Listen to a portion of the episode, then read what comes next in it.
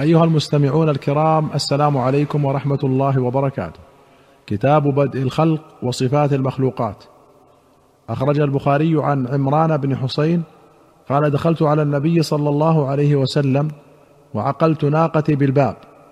فأتاه ناس من بني تميم فقال اقبلوا البشرى يا بني تميم قالوا بشرتنا فأعطنا مرتين فرؤي ذلك في وجهه فدخل ناس من أهل اليمن فقال اقبلوا البشرى يا اهل اليمن اذ لم يقبلها بنو تميم قالوا قبلنا يا رسول الله ثم قالوا جئناك لنتفقه في الدين ولنسالك عن اول هذا الامر ما كان قال كان الله ولم يكن شيء قبله وكان عرشه على الماء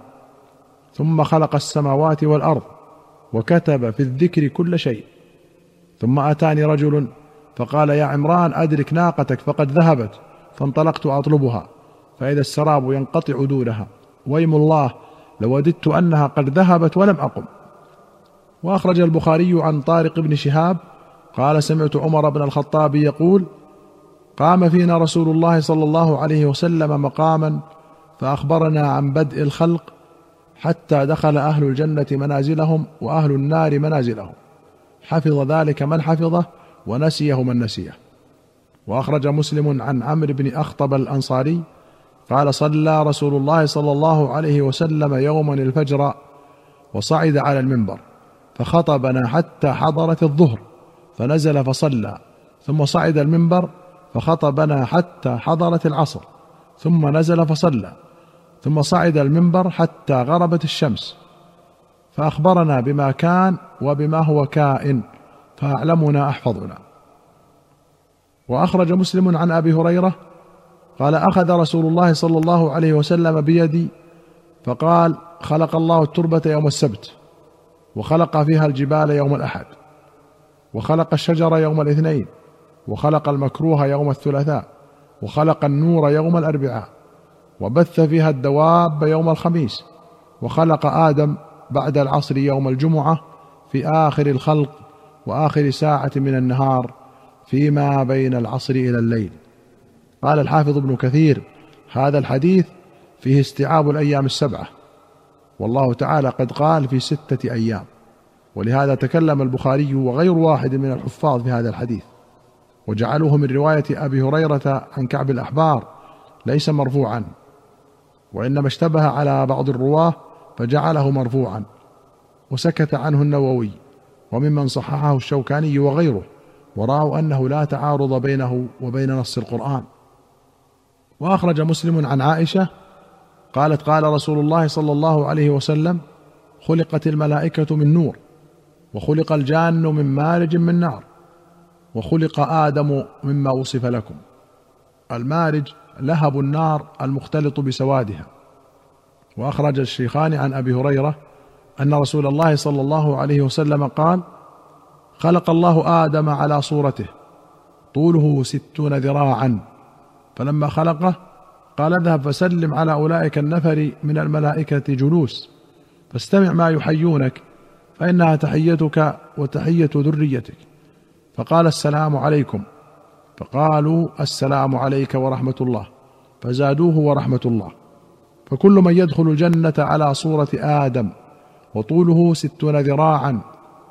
فلم يزل الخلق ينقص بعده حتى الان قال شيخ الاسلام ابن تيميه في نقد التاسيس لم يكن بين السلف من القرون الثلاثه نزاع في ان الضمير في الحديث يعني قوله خلق ادم على صورته عائد الى الله تعالى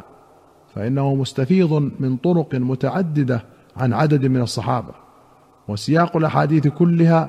تدل على ذلك وهو ايضا مذكور فيما عند اهل الكتابين من الكتب كالتوراه وغيرها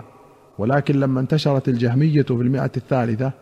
جعل طائفه الضمير فيه عائدا الى غير الله تعالى حتى نقل ذلك عن طائفه من اهل العلم المعروفين بالعلم والسنه في عامه امورهم ولذلك انكر عليهم ائمه الدين وغيرهم من علماء السنه واخرج مسلم عن انس ان رسول الله صلى الله عليه وسلم قال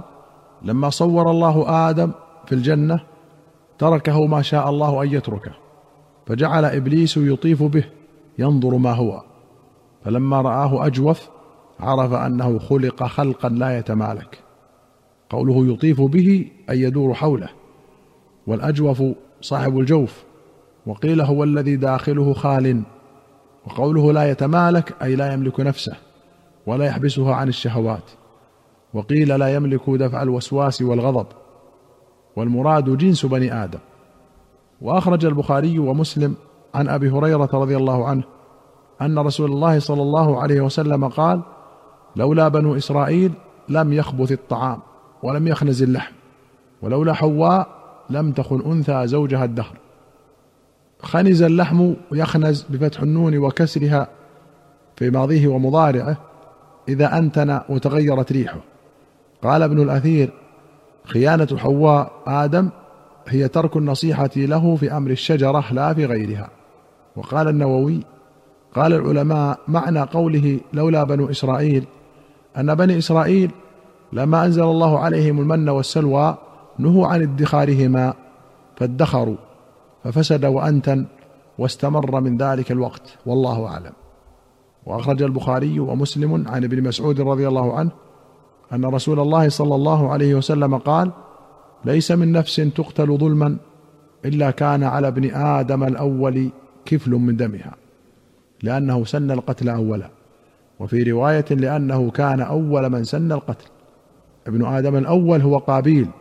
الذي قتل اخاه هابيل فكان اول من سن القتل ظلما فسن سنه سيئه يبقى عليه وزرها والكفل بكسر فسكون الحظ والنصيب وأخرج الشيخان عن ابن مسعود قال كنت مع النبي صلى الله عليه وسلم في حرث وفي رواية نخل بالمدينة وهو يتوكأ على عسيب فمر بنفر من اليهود فقال بعضهم سلوه عن الروح وقال بعضهم لا تسألوه لا يسمعكم ما تكرهون فقاموا إليه فقالوا يا أبا القاسم حدثنا عن الروح فقام ساعة ينظر فعرفت انه يوحى اليه فتاخرت حتى صعد الوحي ثم قال ويسالونك عن الروح قل الروح من امر ربي وما اوتيتم من العلم الا قليلا فقال بعضهم لبعض قد قلنا لكم لا تسالوه العسيب الجريده التي لا خوص فيها قال ابن فارس العسبان من النخل كالقضبان من غيرها وسبق في باب التفسير واسباب النزول ان الايه نزلت بمكه وان قريشا هم الذين سالوا وسبق هنالك الجمع بين الروايتين واخرج مسلم عن ابي هريره ان رسول الله صلى الله عليه وسلم قال الارواح جنود مجنده